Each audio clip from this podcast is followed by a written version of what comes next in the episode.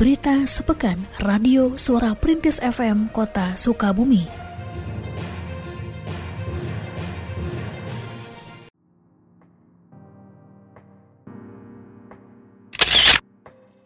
Seleksi calon pegawai negeri sipil CPNS pada pemerintah Kota Sukabumi yang sedianya dimulai pada 30 Mei 2021 terpaksa tertunda karena belum diterimanya peraturan Menteri Pan RB mengenai seleksi tersebut. Demikian dijelaskan oleh Kepala Badan Kepegawaian dan Pengembangan Sumber Daya Manusia BKPSDM Kota Sukabumi, Asep Suhendrawan, saat ditemui di kantornya pada hari Senin, 31 Mei 2021. Lebih jauh dijelaskan bahwa sesuai dengan kebijakan pemerintah pusat, tahun ini pemerintah Kota Sukabumi rencananya akan membuka seleksi CPNS untuk 97 orang tenaga kesehatan.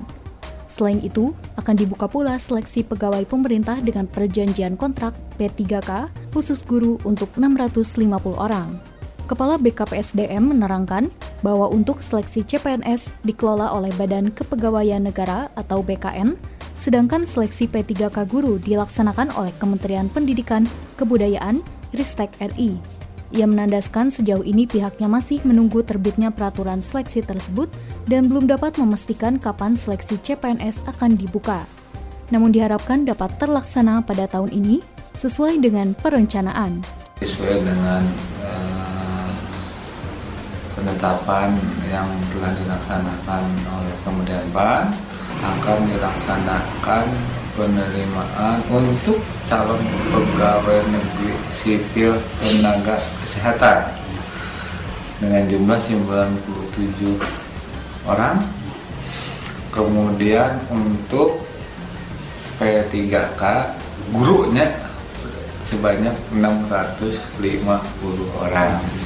Uh, awalnya bahwa penerimaan akan diumumkan itu tanggal 30 Mei dan dilakukan pendaftaran secara online ini mulai 31 Mei. Nah, sehubungan dengan aturan-aturan yang tertuang di dalam Permen Pan itu belum kita terima sehingga penerimaan itu eh, dilaksanakan pengunduran khusus untuk CPNS ya. Karena P3K ini akan dilakukan oleh Kemendikbud bukan oleh oh. BKN oleh BKN itu kalau P3K-nya non guru sampai saat ini kita masih menunggu ya. Jadi kita tidak bisa menentukan pasti hari tanggalnya hanya untuk tahunnya mungkin dilaksanakan di 2021 pemerintah Kota Sukabumi sesuai dengan arahan pemerintah Provinsi Jawa Barat mengenai potensi ekonomi pasca terjadinya pandemi COVID-19 akan memprioritaskan wisata lokal. Hal tersebut disampaikan Wali Kota Sukabumi, Ahmad Fahmi, kala membuka pelatihan tata kelola bisnis dan pemasaran destinasi pariwisata yang diadakan Dinas Kepemudaan Olahraga dan Pariwisata pada hari Rabu 2 Juni 2021 di Hotel Taman Sari. Dijelaskan lebih lanjut, kota Sukabumi memiliki potensi besar dalam wisata lokal di antaranya melalui wisata heritage dan kuliner. Ia mengharapkan para peserta pelatihan yang merupakan pengelola wisata di kota Sukabumi selepas pelatihan dapat semakin menerapkan pengelolaan pariwisata yang baik di tempatnya masing-masing. Sementara itu, Sekretaris Dispora Par Kota Sukabumi, Farida, menjelaskan bahwa pariwisata di kota Sukabumi berkontribusi besar terhadap pertumbuhan budaya, peningkatan ekonomi, dan kesejahteraan sosial masyarakat. Adapun tujuan kegiatan ini di antaranya para peserta mengetahui dan memahami tata kelola dan pengelolaan bisnis dan pemasaran destinasi wisata, serta mengetahui komponen-komponen dalam pengembangan dan penyelenggaraan tata kelola dan bisnis pemasaran pariwisata. Pelatihan ini diikuti oleh 40 orang peserta pengelola pariwisata. Uh, adapun maksud dan tujuan dari pelatihan tata kelola bisnis dan pemasaran destinasi pariwisata di Kota Sukabumi ini adalah supaya peserta mengetahui dan memahami pentingnya tata kelola dan pengelolaan bisnis serta pemasaran destinasi wisata di Kota Sukabumi. Yang kedua, agar peserta mengetahui dan memahami komponen-komponen dan faktor-faktor penting dalam pengembangan dan pengelolaan tata kelola bisnis dan pemasaran destinasi pariwisata.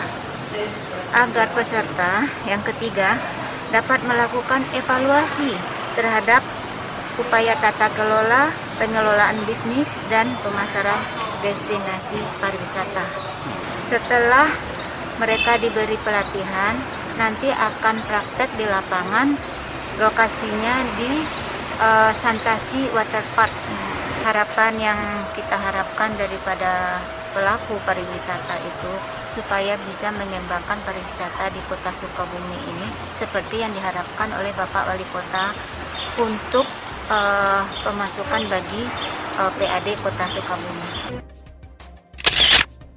Badan Amil Zakat Nasional Basnas Kota Sukabumi melaksanakan gerakan cinta zakat kota keteladanan pimpinan dalam membayar zakat pada hari Rabu 2 Juni 2021 di Balai Kota Sukabumi. Kegiatan tersebut dihadiri oleh Wakil Wali Kota Sukabumi, Andri Setiawan Hamani, Sekretaris Daerah, beserta jajaran pimpinan perangkat daerah. Wakil Wali Kota Sukabumi dalam sambutannya mengajak para ASN, jajaran BUMD, dan masyarakat untuk menyalurkan zakat melalui Basnas karena memiliki banyak manfaat, di antaranya untuk membantu warga tidak mampu dan juga untuk membantu pengentasan kemiskinan di kota Sukabumi. Sementara itu, Ketua Basnas Kota Sukabumi, Vivi Kusumajaya menjelaskan bahwa gerakan zakat nasional telah diluncurkan oleh Presiden Joko Widodo pada tanggal 21 April 2021 sebagai salah satu upaya untuk mendorong partisipasi masyarakat dalam meningkatkan zakat, infak, dan sodakoh serta penyalurannya tepat sasaran. Presiden dalam peluncuran tersebut menghimbau kepada seluruh pejabat negara untuk menunaikan zakat melalui Baznas untuk membantu kesejahteraan masyarakat. Pada kesempatan tersebut, Wali Kota Sukabumi beserta jajaran melakukan pembayaran zakat secara online. Dan kita memang diteladani oleh Bapak Presiden pada tanggal 15 April 2015 yang lalu Basnas yang lalu di istana ya dan memang ini di oleh Basnas pusat itu di uh, sebar ke seluruh Basnas Indonesia begitu untuk melaksanakan gerakan yang dilakukan di sana di kota masing-masing. Nah kita alhamdulillah hari ini difasilitasi oleh pemerintah daerah sudah melaksanakan gerakan kita jangan laksanakan hari ini. Tujuannya adalah memberikan keteladanan kepada uh, masyarakat bahwa pemerintah daerah itu peduli untuk bayar zakat melalui badan zakat. Jadi para wali kota, wakil wali kota, para pejabat semuanya bayar zakatnya lewat Basnas gitu. Dan itu akan kita siarkan begitu kegiatan ini. Karena ini memberikan padanan, kemudian mengungkit eh, apa namanya eh, masyarakat untuk ikut eh, berjakat melalui Basnas. Kemudian juga dana ini bisa dimanfaatkan untuk eh, ada kaitan kebencanaan, masalah kemiskinan, kelaparan. Ketua Pengadilan Tinggi Bandung, Abdul Kadir, meresmikan aplikasi pemungutan penerimaan negara bukan pajak atau PNPB, aplikasi Isuka, serta Masjid Al-Hikmah Pengadilan Negeri Kota Sukabumi pada hari Kamis 3 Juni 2021. Hadir pada kesempatan tersebut, Wali Kota Sukabumi, Ahmad Fahmi, Wakil Wali Kota, Andri Setiawan Hamami, serta seluruh unsur forum komunikasi pimpinan daerah. Dalam sambutannya, Ketua Pengadilan Tinggi Bandung mengatakan bahwa seiring perkembangan teknologi informasi dan komunikasi, Mahkamah Agung terus berupaya menghadirkan berbagai inovasi serta program yang mendukung profesionalisme aparat pengadilan dalam memberikan pelayanan kepada masyarakat. Hal ini merupakan salah satu upaya mewujudkan zona integritas menuju wilayah bebas korupsi dan wilayah birokrasi bersih melayani. Sedangkan dalam sambutannya, Wali Kota Sukabumi mengatakan bahwa pemerintah Kota Sukabumi bersyukur dengan adanya berbagai aplikasi, di antaranya aplikasi Isuka, dan harapan masyarakat menjadi mudah ketika membutuhkan layanan pengadilan negeri Kota Sukabumi. Keberadaan aplikasi juga mendukung penyelenggaraan layanan publik dalam masa pandemi COVID-19 yang harus menerapkan protokol kesehatan. pelayanan kepada warga masyarakat. Kami dari pemerintah daerah kota Sukabumi bersyukur. Terlebih lagi hari ini saya dapat informasi dari Pak Ketua Pengadilan Negeri yang waktu itu bersilaturahmi Pengadilan Negeri Kota Sukabumi akan mempersembahkan aplikasi yang menjadi ciri khas karena belum digunakan di daerah lain ya Pak Wakil ya belum digunakan di daerah lain di pengadilan yang lain selain di pengadilan negeri Kota Sukabumi yaitu aplikasi e-suka. Ini tentunya ada dua semangat. Semangat pertama, semangat memberikan kemudahan pelayanan kepada publik. Semangat yang kedua adalah semangat kita juga mengatasi pandemi COVID-19 ini dengan semakin meminimalisir pertemuan. Mudah-mudahan aplikasi ini bisa menjadi percontohan Pak KPT ya bukan hanya di Jawa Barat tentunya ke apa harapan kami bisa jadi kalau bisa secara nasional ini menjadi kebanggaan. Aplikasi Isuka yang merupakan inovasi Pengadilan Negeri Kota Sukabumi memungkinkan masyarakat yang membutuhkan surat kuasa dapat membuatnya di mana pun dan kapan pun tanpa perlu datang ke pengadilan. Wakil Ketua Pengadilan Negeri Kota Sukabumi, Thomas Tarigan, mengharapkan aplikasi ini dapat bermanfaat dalam mewujudkan manajemen peradilan yang bersih, transparan, akuntabel, dan berorientasi kepada keberhasilan penegakan hukum. TPPKK Kota Sukabumi melaksanakan kegiatan halal bihalal dan peringatan Hari Kesatuan Gerak PKK yang ke-49 pada hari Jumat 4 Juni 2021 di Taman PD Alam Aneka Aroma Kota Sukabumi. Kegiatan tersebut dihadiri pula oleh Wali Kota Sukabumi Ahmad Fahmi, para kader TPPKK Kota Sukabumi, dan tamu undangan lainnya. Pada kesempatan tersebut, Ketua TPPKK Kota Sukabumi Fitri Hayati Fahmi yang menyampaikan sambutan Ketua TPPKK Pusat Tri Tito Karnavian menandaskan gerakan PKK memiliki kemampuan luar biasa namun dalam pelaksanaan program kerjanya membutuhkan kerjasama dengan semua stakeholder. Sinergitas dan kemitraan dengan berbagai pihak perlu dilakukan, mengingat TPPKK memiliki anggaran terbatas untuk menjalankan semua program kerja. Ia juga meminta semua kader PKK terus menggali berbagai potensi program yang dapat dilaksanakan dan bermanfaat bagi masyarakat Harapannya kan yeah. samalah dengan PKK pusat karena kan kita berjenjang ya yang diharapkan oleh PKK pusat. Berarti kan itu harus sama harapannya ya sesuai tema ya keluarga pelopor perubahan. Jadi kita lebih fokus. Tadi sudah saya sampaikan ada empat agenda besar uh, dan empat agenda prioritas. Tapi semuanya dalam bingkai keluarga ketahanan keluarga penguatan ekonomi keluarga kesehatan keluarga jadi semuanya dasarnya di keluarga gitu. Selamat kepada kita semua utamanya kader di wilayah yang telah membantu program pemerintah baik itu program dari pusat, provinsi sampai tingkat daerah. Uh, saya mengucapkan terima kasih juga kepada seluruh kader yang sudah sangat membantu program-program kami. Tanpa kader, uh, ya kami tidak bisa menjalankan program itu sampai uh, wilayah. Sedangkan wali kota dalam amanatnya menitipkan tiga hal kepada para anggota TPPKK Kota Sukabumi, di antaranya harus menjadi garda terdepan dalam melaksanakan dan mensosialisasikan protokol kesehatan, kemudian meningkatkan kapasitas dan kualitas selaras dengan perkembangan zaman. Pertama ada tiga hal yang saya titipkan kepada teman-teman PKK, para kader. Yang pertama bagaimana PKK menjadi garda terdepan dalam menjalankan atau menerapkan protokol kesehatan di wilayah Kota Sukabumi, mengedukasi warga masyarakat. Yang kedua bagaimana PKK itu harus tampil eh, meningkatkan kapasitas kualitas mereka sesuai dengan perkembangan teknologi saat ini. Dan yang ketiga yang kami titipkan bagaimana kader-kader PKK ini mampu menyentuh warga masyarakat dengan hati. Itu mungkin.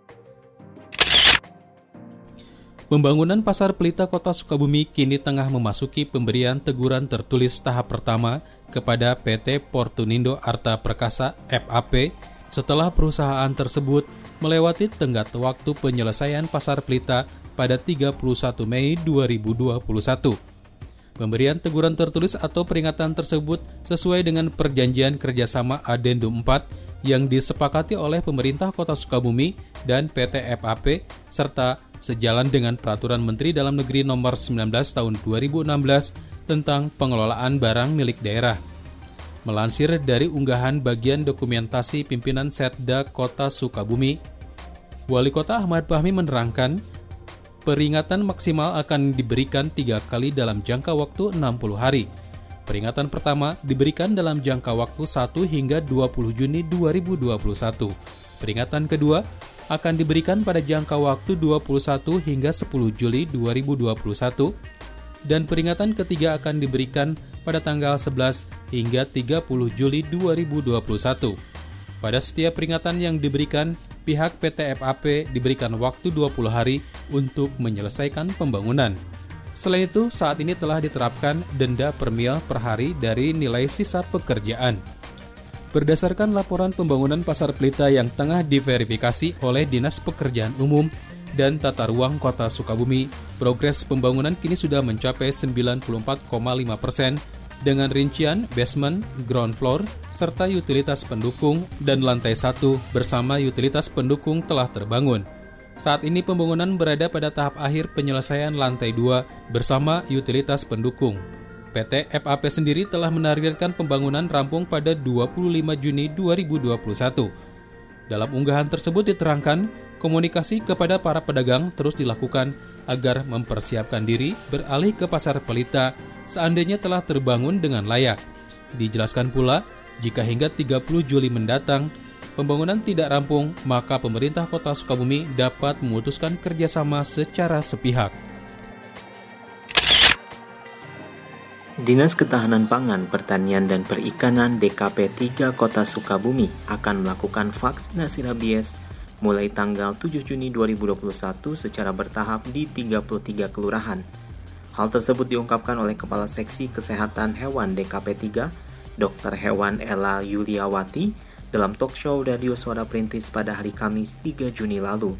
Dijelaskannya bahwa target vaksinasi rabies tahun ini sebanyak 2.000 hewan yang terdiri dari anjing, kucing, dan kera.